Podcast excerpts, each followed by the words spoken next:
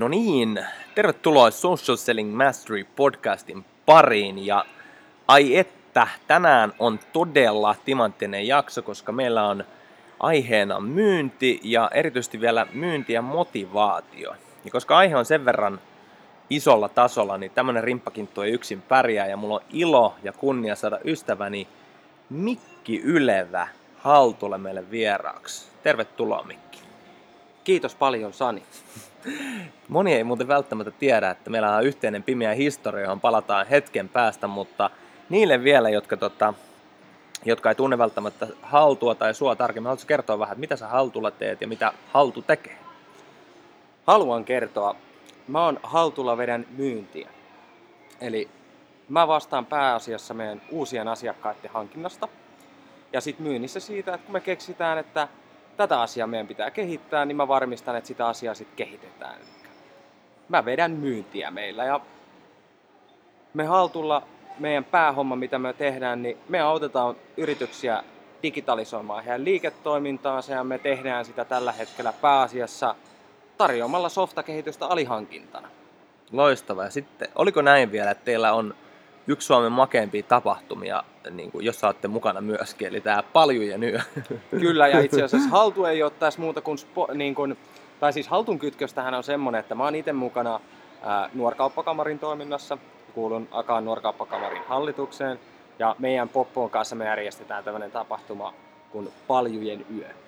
Ja tätä tapahtumaa varten, kun me haluttiin verkossa myydä paljupaikkoja tapahtumaan, me pyydettiin Haltua sponsoroimaan tämmöinen varauspalvelu. Ja Haltusta tuli samalla Akaan Nuorkauppakamarin virallinen pääyhteistyökumppani vuoden 2018. Tämmöinen kytkäs. Mutta se on mahtavaa oikeasti nähdä sille, että ei niinku, se vaan antaa mulle semmoisen kuvan, että ehkä kyse ei ole semmoista ihan pönöttävästä meiningistä, vaan aika niinku, voisi sanoa sopivan rennolla otteella, mutta kuitenkin tosissaan hommia painetaan.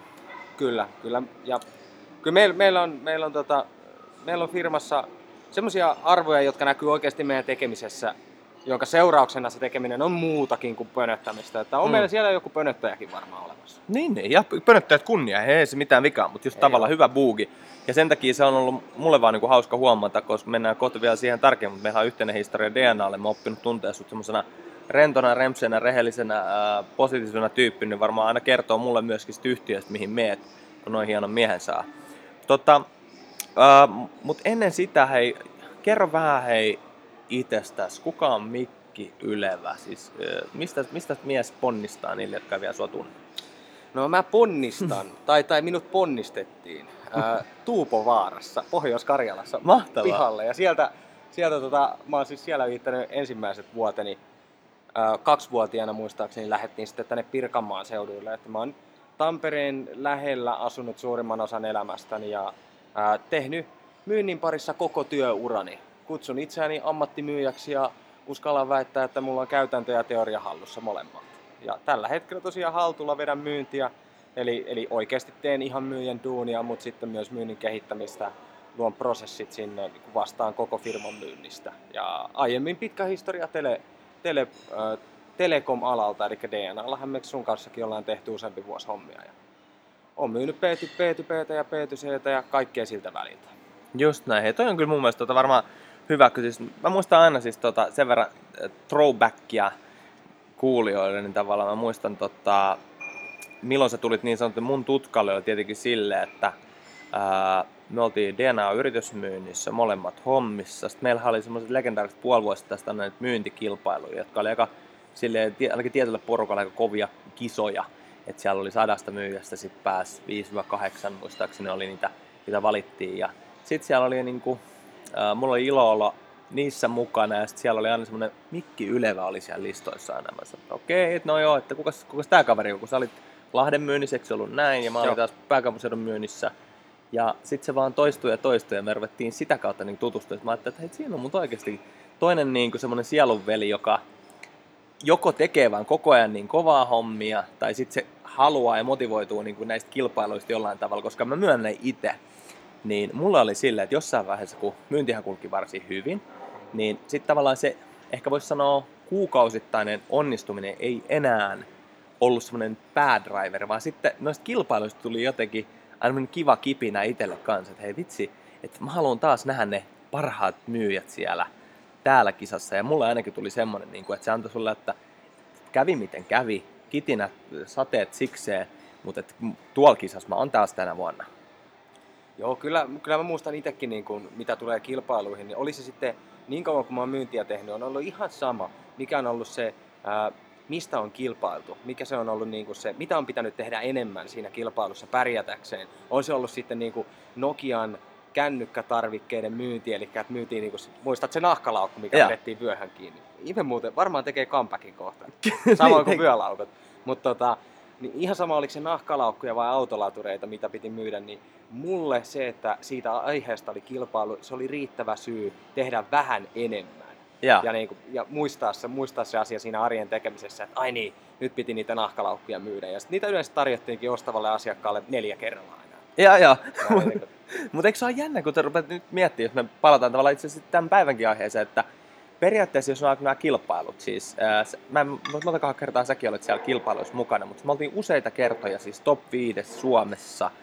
Sitten sä olit, jos mä muistan oikein, korjaa, jos mä väärässä, 2010 mä olin PK-segmentin vuoden tuloksellisin myyjä, 2011 sama, ja sitten tulee tämmöinen joku Mikki Ylevä, joka on 2012 taisi. Me oltiin molemmat olleet niinku vielä siellä ihan ykkösen. Oli tiukka taistelu.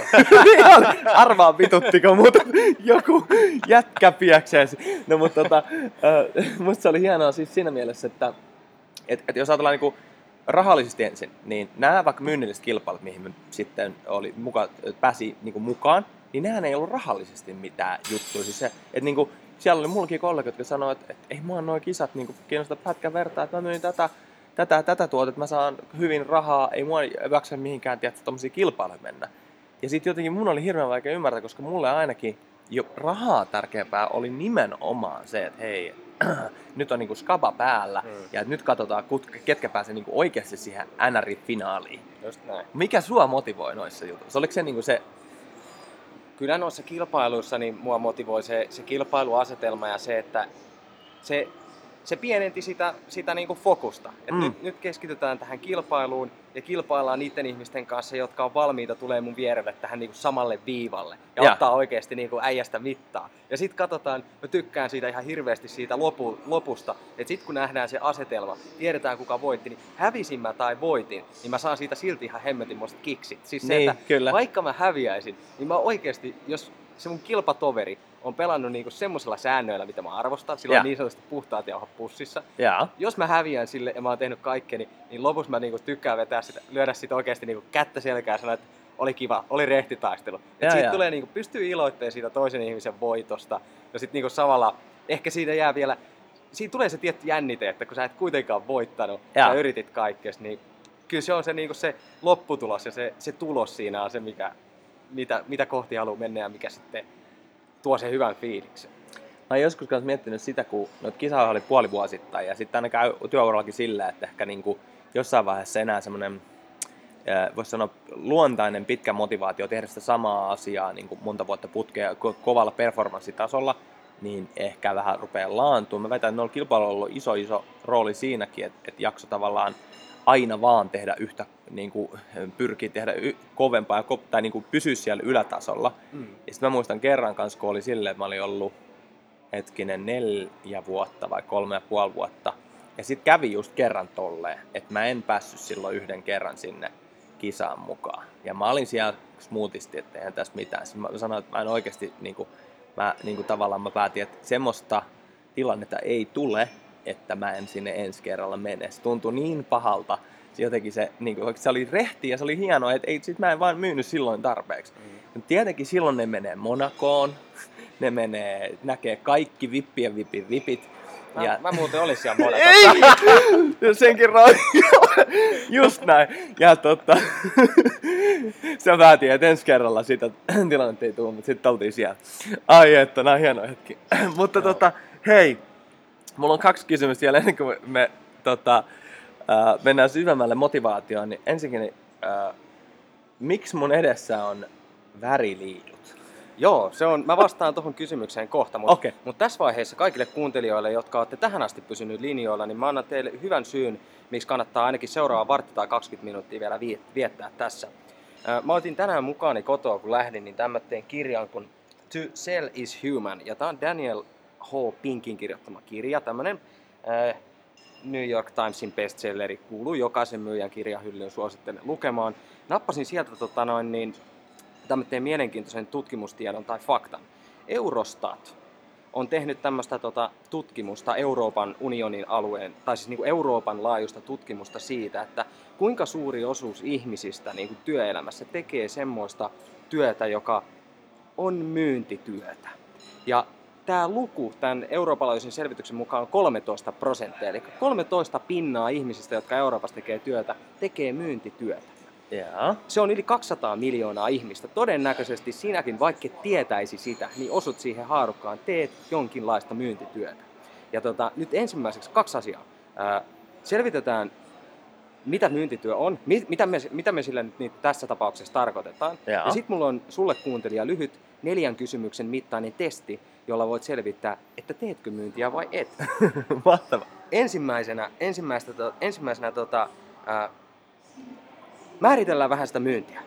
Tämmönen data-analytiikkalafka kuin Goaltrix on tehnyt tämmöisen tutkimuksen, mikä on tehty noin 10 000 ihmiselle Euroopan maissa eri ammatissa työskenteleville.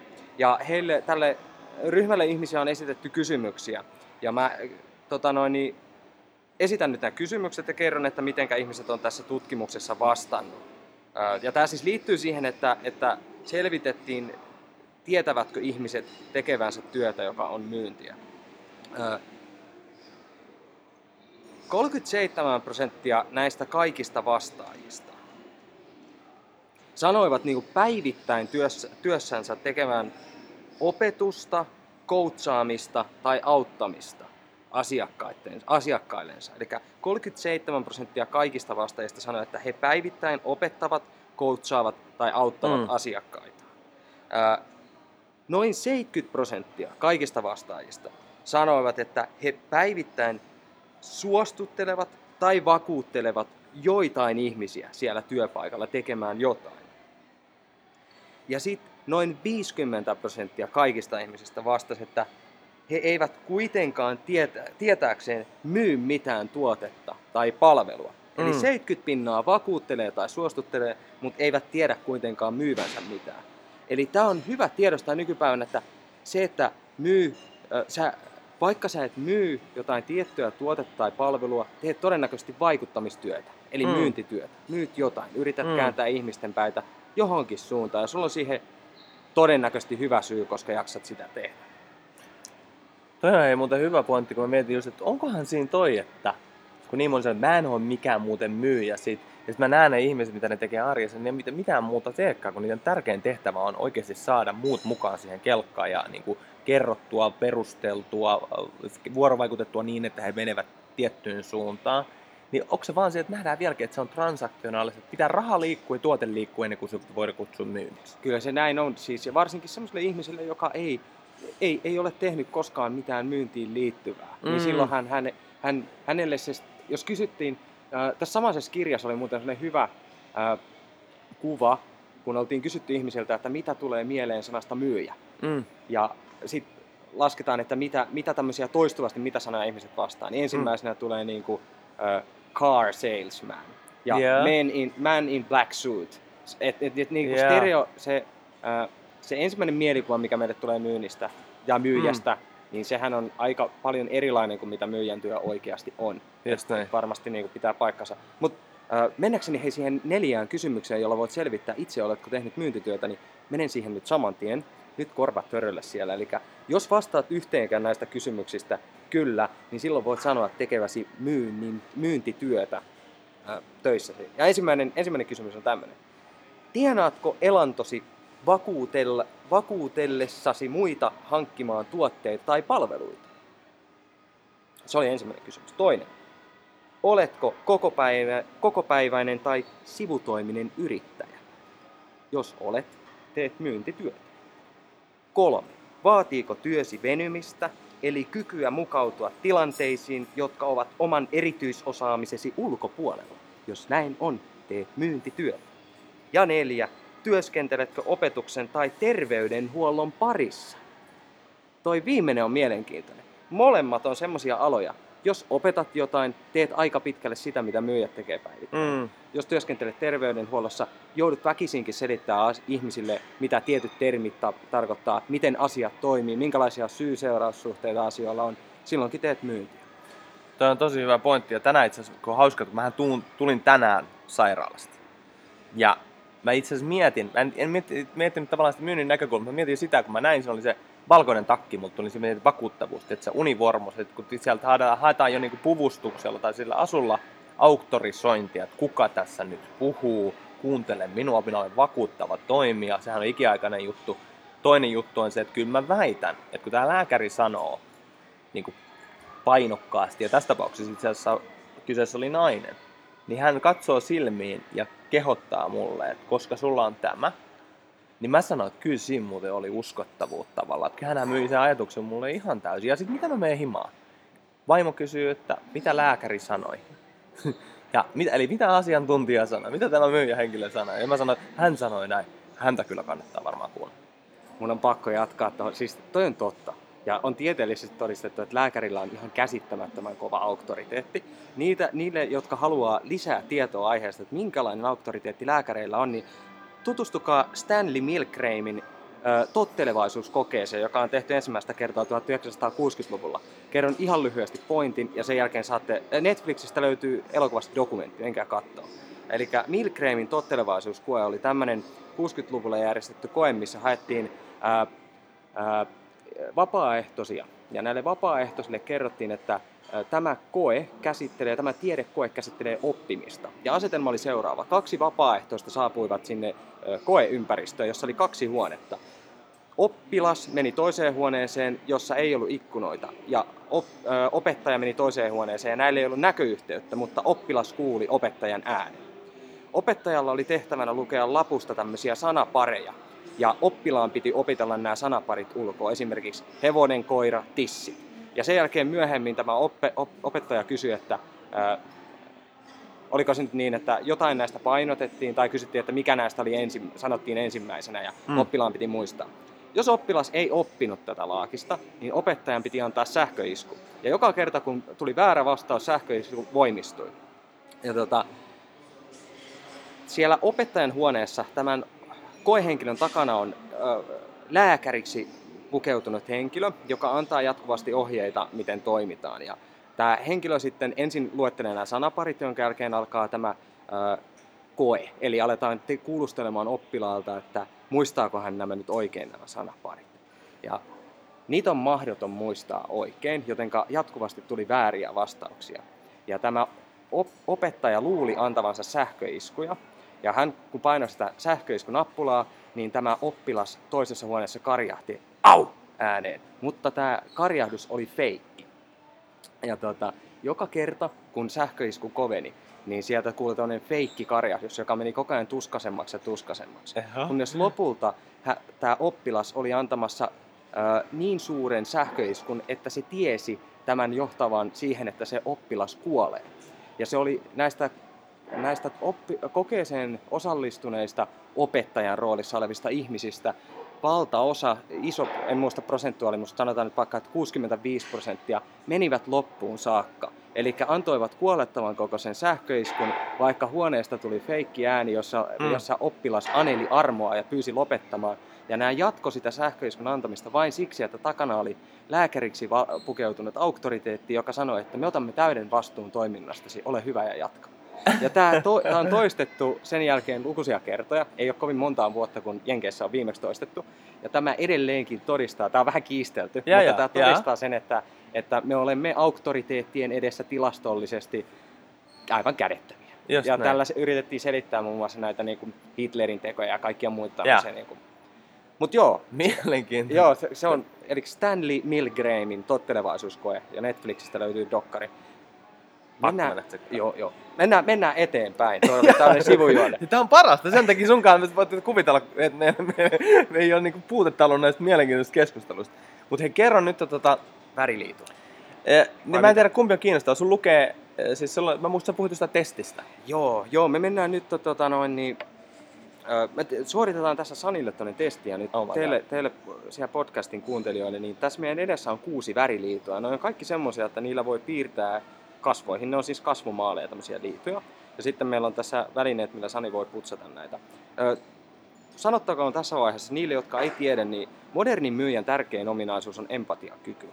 Että pystyy asettumaan toisen ihmisen niin kuin tilanteeseen. Ja me testataan nyt Sanin empatiakykyä tämmöisellä 80-luvulla tutuksi tulleella sosiaalipsykologien kehittämällä testillä nimeltä E-testi.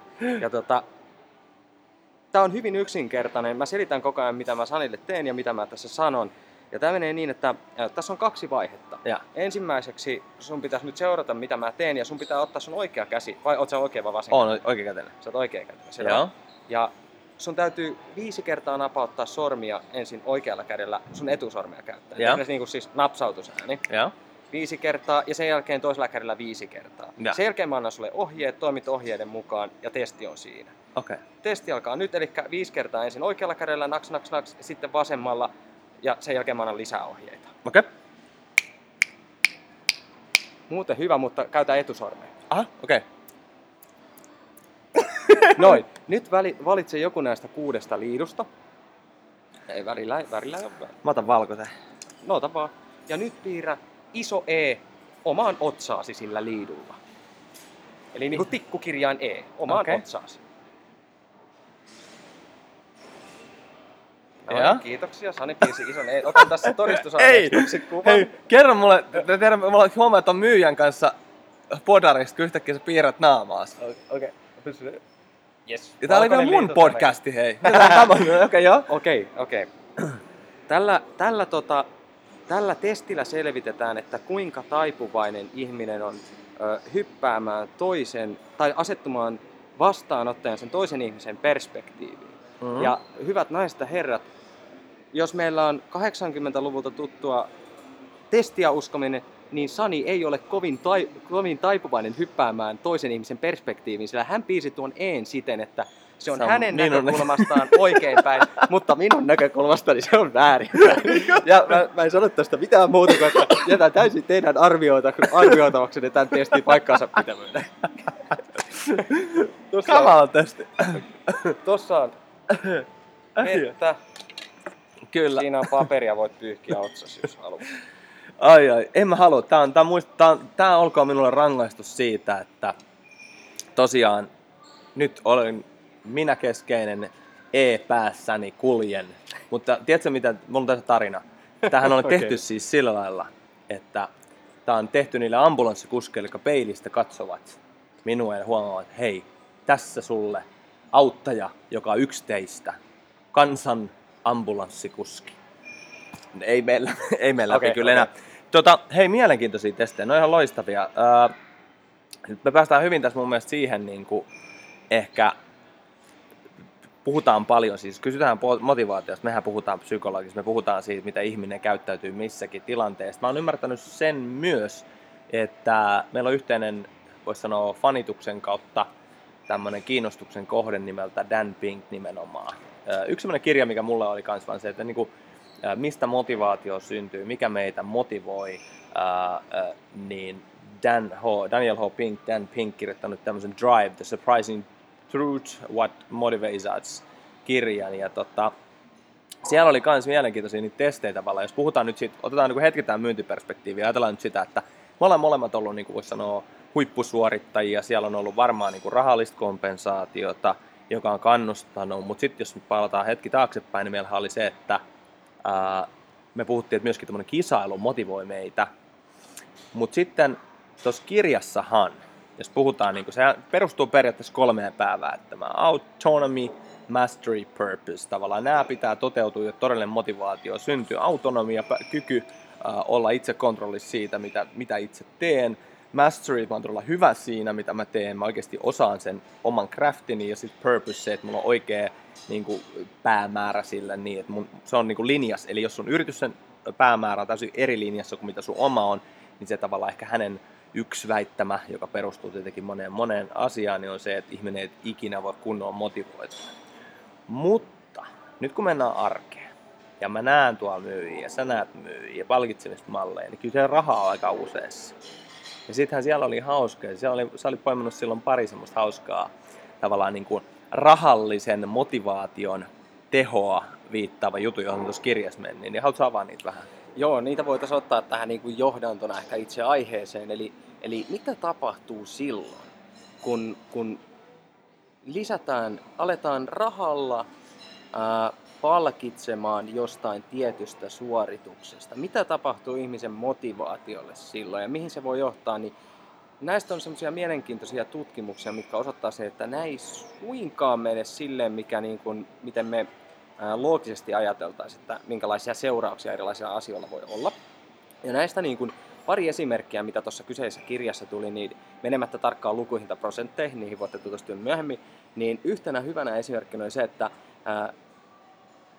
70-luvulla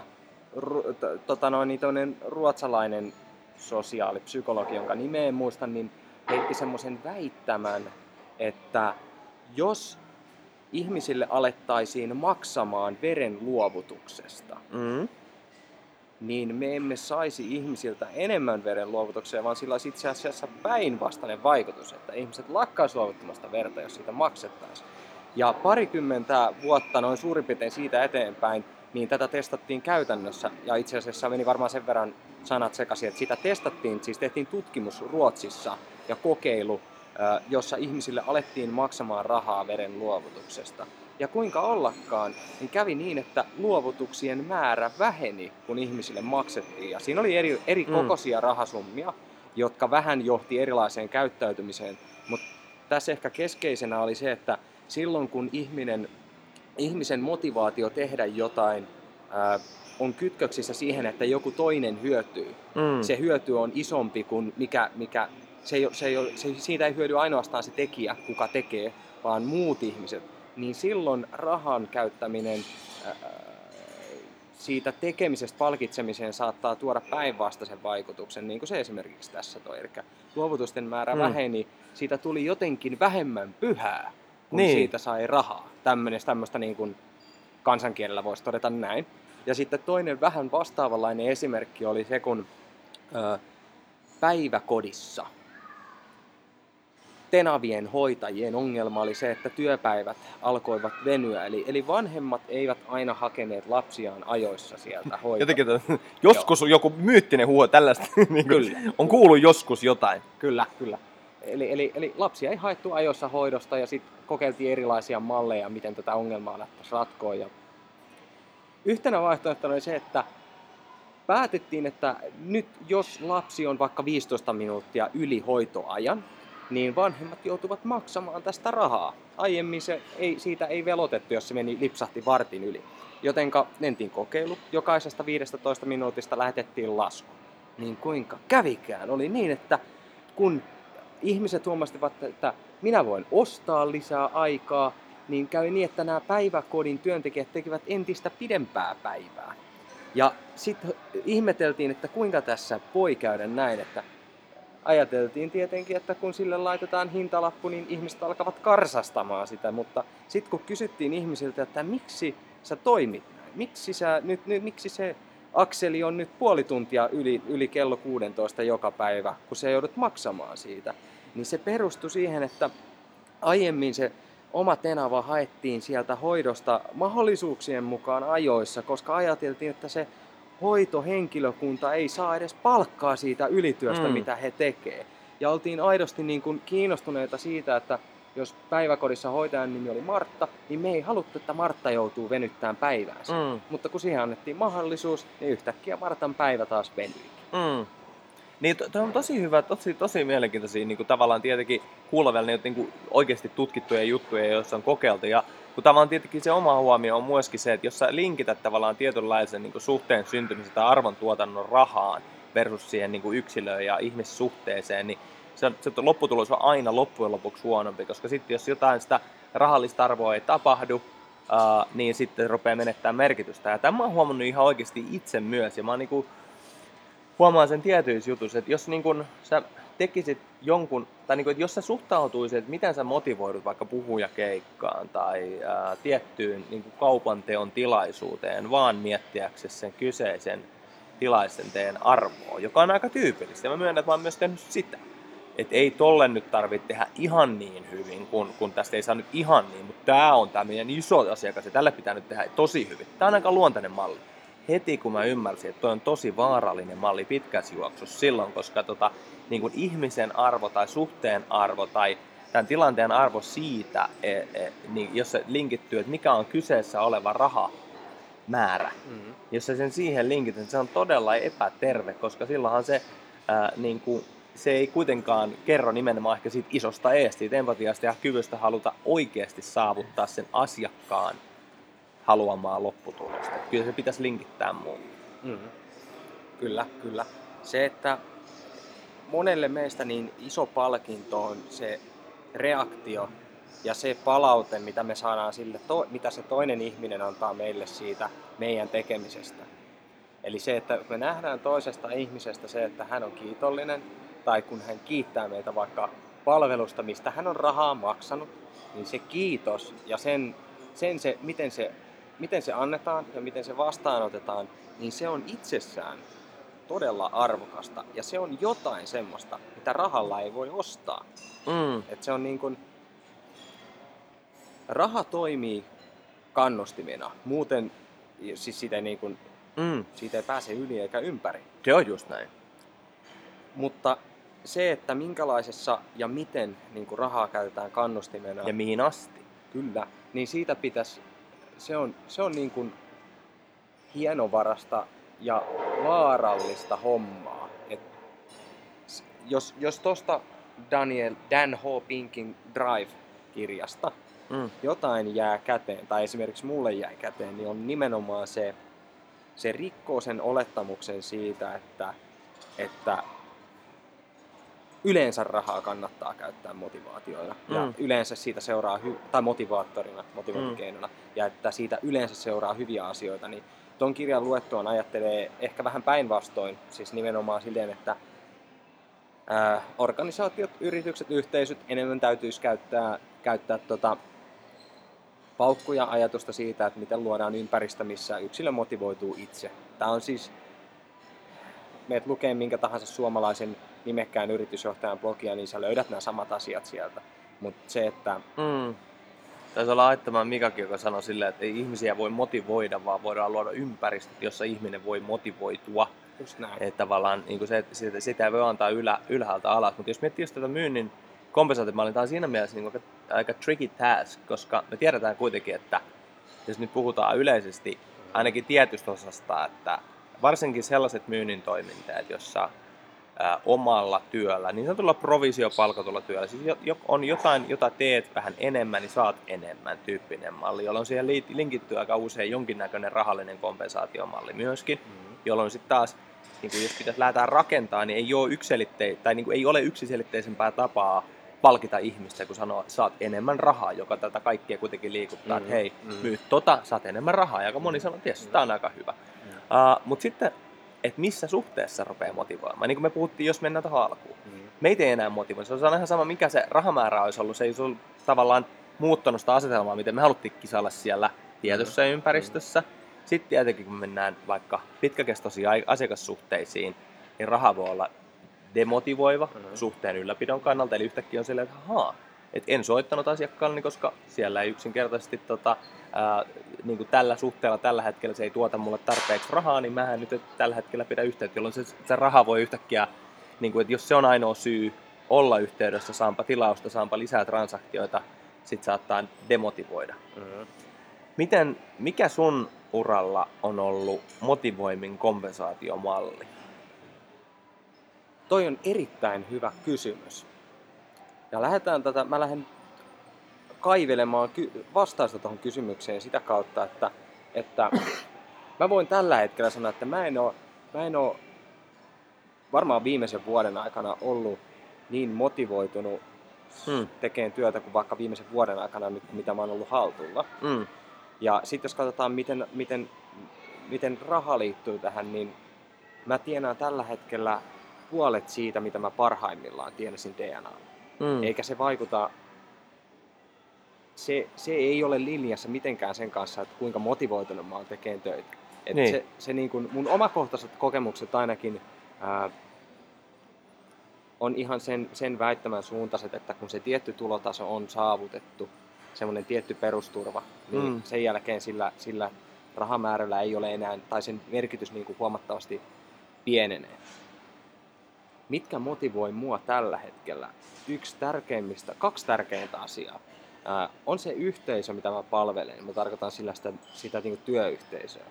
Mä oon niin äärettömän kiitollinen ja kaikille ihmisille, sille firmalle siitä, että mä saan tehdä siellä duunia ja että millä säännöllä mä saan tehdä siellä duunia. Että mä oon valmis tekemään pitkää päivää, mä oon valmis tekemään tyytyväisiä asiakkaita ihan sen tähden, että mä saisin ton firman.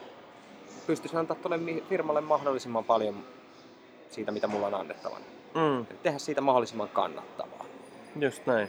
Toisena asiana on mun henkilökohtainen oppiminen. Eli se, että mä saan tehdä siellä asioita, mitkä on mun niin kuin, mulle henkilökohtaisesti tärkeitä, mistä mä haluan oppia, jotka ei välttämättä liity suoraan siihen, tai ne ei ole yksi yhteen sen kanssa, mitä asioita mun täytyy firmassa tehdä edistääkseni meidän niin kuin tavoitteita. Mutta se, että meillä on siis, mulla on mahdollisuus siellä oppia, mulla on mahdollisuus käyttää aikaa, eli mulla on mahdollisuus käyttää rahaa siihen, että mä opin siellä itselleni tärkeitä asioita. Eli se oma kehittyminen, sitten se, että mä saan palvella sitä yhteisöä ja sitten semmoisena lisämausteena on se, että kun mä saan palvella meidän asiakkaita ja näen, että ne on oikeasti tyytyväisiä ja sitten kun ne kiittää jostain palvelusta, niin mulla on semmoinen fiilis, että toi oikeasti tarkoittaa, me hoidettiin tää homma hyvin. Joo, tuo on tosi hyvä pointti siinä, kun mä mietin itse kanssa ihan samalla lailla niin kuin näitä juttuja. Ja kun mä sanon, että itsellä ainakin yksi juttu on niin kuin, siis aito merkitys. Siis se, että sä tunnet, että sun joko yrityksellä tai sun myytävällä tuotteella palvelulla tai sun henkilökohtaisen toiminnalla on toisen ihmisen elämään joku merkitys. Mä itse uskon, vaikka mä tiedän, että se saattaa kuulostaa ehkä semmoiselta voisi sanoa pehmeämmältä arvolta. Mä itse uskon, että kaikkiin kovien tulosten on takana on loppupeleissä aika pehmeät inhimilliset arvot. Ja jos sulla on siis jos sä koet merkityksen tunne, että minulla on tässä, että tein jotakin, minulla oli merkitystä tällä tempulla jonkin toisen elämään. Se on semmoinen niin kuin arvo, että sit sillä löytyy aina niin kuin semmoinen tietynlainen motivaatio tehdä. Jolloin nythän kyse on sitä, että mitä sä tuet näitä ehkä eri palasia niin kuin oikeassa suhteessa. Milloin rahaa on motivaatio, milloin taas toinen. Mutta jos mietitään vaikka jotain startup-yrittäjää, niin kaikki varmaan, tai se yleisnarratiivi on tällainen, että startup-yrittäjäksihän nyt jengi haluaa helpolla ja ne haluaa miljoonat ja unikornit ja tiedät sä nähdät miljardifirmat. Mä en tunne varmaan rehellisesti yhtään startup-yrittäjää, joka on lähtenyt tekemään asioita sen takia, että ne haluaisi helppoa rahaa. Et aika moni niistä tietää ihan oikeasti, mihin ne on ryhtymässä, ja ne hakee sitä rahaa pärjätäkseen, ja sen takia niillä on pakko olla ne, tiedät sä, höhlät, niin kuin, tiedät sä, omat chartit, miten liikevaihto menee hokistikkinä ja kaikki tapahtuu, kun se on tehty niitä varten, mutta se ei ole se syy tehdä, vaan se syy tehdä on nimenomaan, että ne halusi muuttaa jotain olemassa olevaa. Ainahan poikkeuksia. Jos puhutaan, nyt mä oon 2007 vuodesta kuitenkin niin kuin nähnyt näitä firmoja, niin mä sanon, että se iso valtaosa niistä yrityksistä on aina sitä mieltä, että hei, me löydetään joku oikeasti epäkohta tai tehdään jotain, jolle olisi aidosti jotakin merkitystä. Ja se merkityshän voi olla pieni. Se merkitys voi olla merkitys ihmisen työpäivään. Ajatellaan jotain volttia. Voltin merkitys voi olla siihen, että tehdään yhtäkkiä se, että tehdään ruoan tilaamisesta helppoa. Tuodaan, yhdistetään lähellä olevat ravintolat ja ihminen helpolla tavalla. Ja niin edelleen. Että siinä ei tarvitse olla mitään tavalla, että sulla on kaikki on aina jotain jaloa ihmisyyteen liittyviä isoja ajatuksia, mutta siellä on merkitystä ihmisen työpäivään. Kyllä. Mä voin tuohon heittää niin kuin, tai otetaan sen verran niin kuin taaksepäin, että nyt kun me puhutaan siitä, että mikä motivoi ihmistä vaikka työelämässä, niin on hyvä muistaa se, että ihmistä, suurinta osaa meistä motivoi tekemään työtä se, että me satuttiin tulemaan työpaikalle ja meillä ei yksinkertaisesti ole parempaa agendaa. Muuta kuin tehdä sitä, mikä nyt ekana tulee mieleen. Ja kun me satutaan olemaan tämmöisessä ympäristössä kuin työpaikka ja täällä kaikki muu tekee duunia, niin siinä on niin kuin se, että mitä todennäköisesti tapahtuu, vaikka olisi koulutettu apina, joka tiputettaisiin toiselta planeetalta sinne työpaikalle, eikä sanottaisi yhtään mitään, niin varmaan se alkaisi tekemään samaa kuin kaikki muukin, eli siis tekee töitä. Kun me mennään sinne niin kuin maksimointitasolle, eli missä se niin kuin motivaatio on kaikista niin kuin kovimmillaan, missä se drive on kovin, mitkä on niitä, niin kuin, minkälaiset olosuhteet silloin valitsee, mitkä ne pienet asiat on, jotka silloin niin kuin, pitää tapahtua, että päästään sille maksimitasolle, niin nyt kun me puhutaan siitä maksimitasosta, niin mä voin antaa konkreettisen esimerkin, mikä liittyy tuohon merkitykseen ja sitten arvoihin. Eli siihen, että monella ihmisellä, varmaan valtaosalla, jotka kuuntelee, he tekee palkkaduunia jollekin. Niin kuin esimerkiksi minäkin. Mäkin olen palkkatöissä ja mulla on työnantaja. Se on vaikea löytää semmoista työpaikkaa, missä se tekeminen vastaisi ihan täydellisesti omia arvoja. Että se olisi täysin linjassa sillä, että sä voit allekirjoittaa kaiken, mikä tehdään, että minä tekisin itsekin juuri näin, eikä muuttaisi mitään. Mutta jos sulla on edes yksi arvo linjassa sen firman kanssa, niin sitä alkaa tapahtua niin kuin kovia juttuja. Ja se tekeminen alkaa maistua ihan erilaisille. Ja sulla on ihan erilainen mahdollisuus niin kuin, toteuttaa itseäsi siellä töissä. Konkreettinen. Mä sanoin, että mä itse arvostan tosi paljon sitä, että mä opin asioita. Ja että mä voin niinku kehittää mun osaamistani kohti sitä autonomy, mastery, purpose. Siellä se mastery, se niinku kohti jotain, mitä ei kuitenkaan koskaan saavuta. Aina vähän paremmaksi. Niin mä arvostan oppimista. Ja meillä on firmassa yksi semmoinen palvelu, joka on olemassa siksi, että peruskoulussa ensimmäisen toisen asteen oppilaat voisivat itse nollata salasanansa, jos se pääsee unohtumaan. Ja kyllä, kuulit ihan oikein. Semmoinen ongelma meillä on tuolla ensimmäisen ja toisen asteen oppilaitoksissa, että jos oppitunti saattaa alkaa sillä, että puoliluokka nostaa kätensä ylös ja sanoo, että mä en muista mun salasanaa, sen jälkeen niitä työkaluja ei käytetä, koska ihmiset ei pysty, ei ole työkaluja. Sä et pysty nollaamaan sun salasanaa, vaan sä lähdet tiketin siitä IT-ylläpidolla niin, ja joku hoitaa sen joskus. Tämä on muuten välikommentti Espoosta. 200 000 € 2016. Espoon maksu salasanojen panautuksesta. Okei. Totta tapahtui meillä vähän. Joo. Kyllä. Joo, kyllä. En tiedä, kuka meiltä on jutella Espoon kanssa, mutta täytyy varmaan viettää jatkokeskustelua. Niin esimerkiksi tässä kohtaa, niin mä oon sitä mieltä henkilökohtaisesti ja meidän firma on sitä mieltä niin henkilökohtaisella tasolla. Niillä käyttäjillä pitäisi olla vastuu ja valta tehdä se vaihto itse. Niin kuule, kun mä soitan niille tyypeille, jotka tästä asiasta päättää ja saan sanoa, että mä oon henkilökohtaisesti tätä mieltä ja me ajatellaan meidän firman kanssa silleen, että tää on vähän huono juttu. Meillä olisi olemassa tähän tämmöinen ratkaisu. Niin voi sanoa, että ihan sama, mikä on se keino, millä sen asiakkaan kanssa pitäisi päästä juttelemaan, niin tulosta syntyy. Että se on niin kuin, tekeminen on helppoa. Mun ei tarvitse kaivaa siihen mitään motivaatiota. Se on mulle päivänselvä asia, että totta helvetissä mä edistän näitä asioita. Niin, kyllä. Tuo on tosi tärkeää. Tuon takia puhutaan niin kuin se, että myyjä itse uskoo omaan tuotteensa tai siihen niin kuin sanomaansa, mitä ollaan. Niin kuin, just siinä voi olla se, että voit uskoa joko siihen tuotteeseen, palveluun tai sitten siihen tehtävään missioon. Silloin se motivoituminen ihan täytyy erilaista. Se kaikki se, millä tavalla sä teet niitä asioita. Et ihan samalla mä oon monelle verrannut sitä, että kun joka on sanonut, että myyntihän on semmoista tyrkyttämästä, niin mä sanon, että ei. Että jos sä oikeasti näet, että hei, mulla on juttu, jolla toi sun kipu saadaan pois. Että sulla nyt sattuu, että hei, ihan oikeasti, älä tee, toi sattuu sua, ja sä ihan oikeasti uskot, niin sä oot valmis tekemään aika paljon, ottaa aika monenlaisia sanakääntöjä, sanoa, ihan oikeasti Mikki, kuuntele mua. Mulla on itse ollut toi polvi kans tolleen. Älä oikeasti. Ja siis mulla on ihan erilainen vaikuttavuus silloin, kun mä oikeasti uskon siihen, mitä mä sanoin ja teen. Mutta toi oli mielenkiintoinen, mitä sanot. Nythän moni on silleen, että mutta ei mä usko, kukaan ei ikinä voi allekirjoittaa kaikkia yrityksen arvoja. Ja sehän on nyt se tärkeä pointti, kun moni on just tässä on-off-pelissä, että ikään kuin sulla pitäisi olla kaikki linjassa, joka ei ole todellisuutta eikä tosiasia. Jolloin nyt musta tuntuu, että sua yhdistää aika monen muun semmoisen, voisi sanoa, growth mindsetin omaavan henkilön kanssa se, että sä näet työnantajat mahdollistajina, et lopputulemana. Eli työnantaja ei ikinä tule antaa sulle onnellista elämää. Se tulee mahdollistamaan sulle tietyt työkalut, joiden kautta sä pääset ehkä itse omalla tekemisellä kohti sitä niin kuin onnellisempaa päämäärää. Ja jos miettii nyt tästä tavallaan linkin myyntiä, niin tässähän siitä on kyse. Niin kuin tavallaan monessa organisaatiossa, että joku tarjoaa sulle mahdollisuuden, työvälineet, tuen, tsempin, jolla sinun on mahdollista saavuttaa se, mitä sinä myös itse haluat saavuttaa. Ja tämäkin varioi, joka on mielenkiintoista sitten nähdä niin kuin myyntiorganisaatiosta. Osalle oli se, niin kuin, että hei, menestyminen, osalle raha, osalle optimointi, että teen tarpeeksi, ettei pomo valita. Osalle se oli se, että oli työpaikka. Siellä on erilaisia rooleja ihmisille, jolloin kun ihmisiä erilaisilla on ihmisiä, jotka motivoituvat erilaisista asioista, niin tämän takiahan nyt me päästään taas siihen, mistä se koko Pinkin juttu on se, että se pitäisi linkittää se siihen henkilön omaan motivaatiotekijään. Ja tietenkin toivoisi varsinkin jotakin myynnissä, että me mentäisiin vielä enemmän tähän näin, että et, niinku, meillä on kilpailukykyinen palkka. No mitä helvettiä sitten? Jos sun, siis niinku, eihän, sä et oikeasti, uskot sä tähän?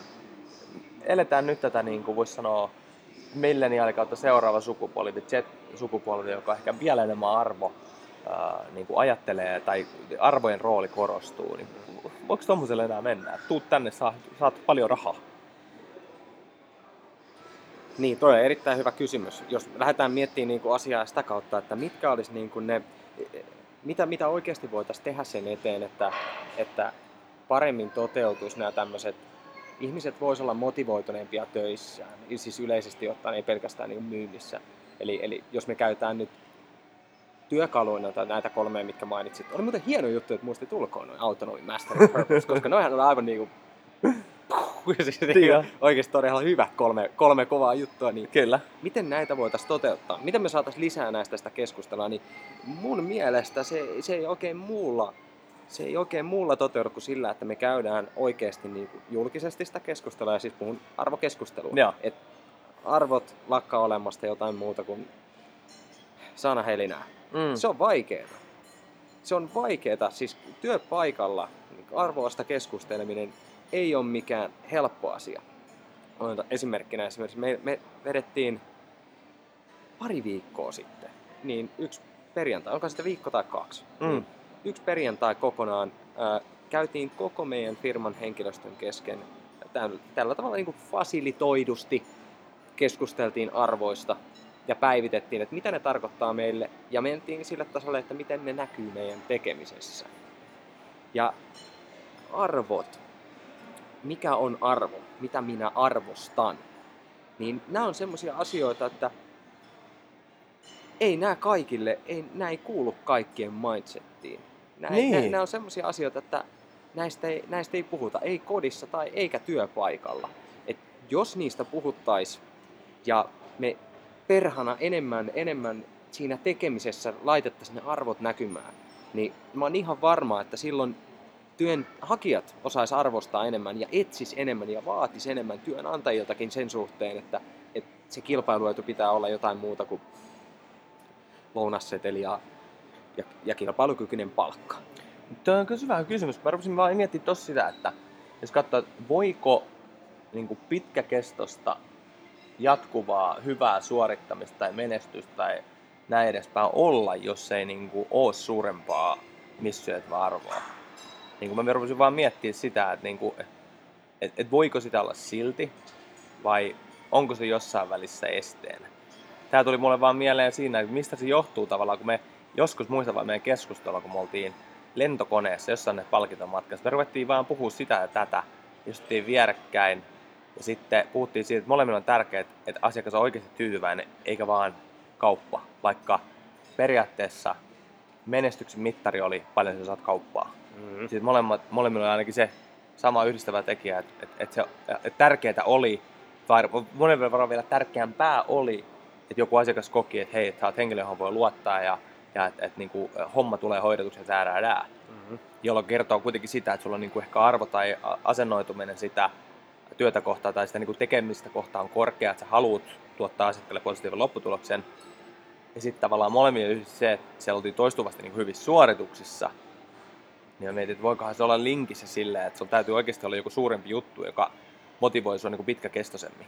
No kyllä mä ainakin sanoisin niin, että ihan varmasti niin kuin se vaikuttaa merkittävästi ihan yksilön ja koko kansan hyvinvointiin se, että jos me tullaan töistä kotiin sillä asenteella, että oli hieno työpäivä, sai hyvää palautetta, oli mahtavia keissejä, tämmöisiä. Sen sijaan, että sä tuut kotiin ja toteat, että onneksi on taas 1 8 tuntia takana. Siis se, että mehän ollaan ihmiset niin kuin, vaikka me koko ajan kuvitellaan, että me ollaan niin saatanan viisaita ja tiedetään, miksi me tehdään asioita niin kuin me tehdään, niin suurin määräävä tekijä siihen, että onko meidän tekemisistä, seuraako siitä hyvää vai huonoa, tai seuraako siitä ylipäätänsä mitään, niin on se, että ollaanko me onnellisia, ollaanko me itse tyytyväisiä siihen meidän elämään ja siihen elämänlaatuun. Niin työ on kuitenkin merkittävä osa elämää. Saman verran käydään töissä, kun nukutaan elämän aikana. Ei ehkä ihan niin paljon, mutta aika lähellä. Siis se, että... No nykyään varmaan enemmän kuin uni vähennyt. Niin siis vastauksena tuohon sun kysymykseen, niin mä uskon, että siitä olisi ihan varmasti mittaamaton määrä hyvää. Ihan niin kuin kansantaloudelle kaikelle siitä, jos meillä olisi niin kuin kaikilla joku vähän itteemme isompi missio, missä me saataisiin olla mukana, missä me saataisiin olla niin kuin edistämässä jotain muuta kuin vain sitä, että palkkapäivänä tulee tilille tarpeeksi euroa.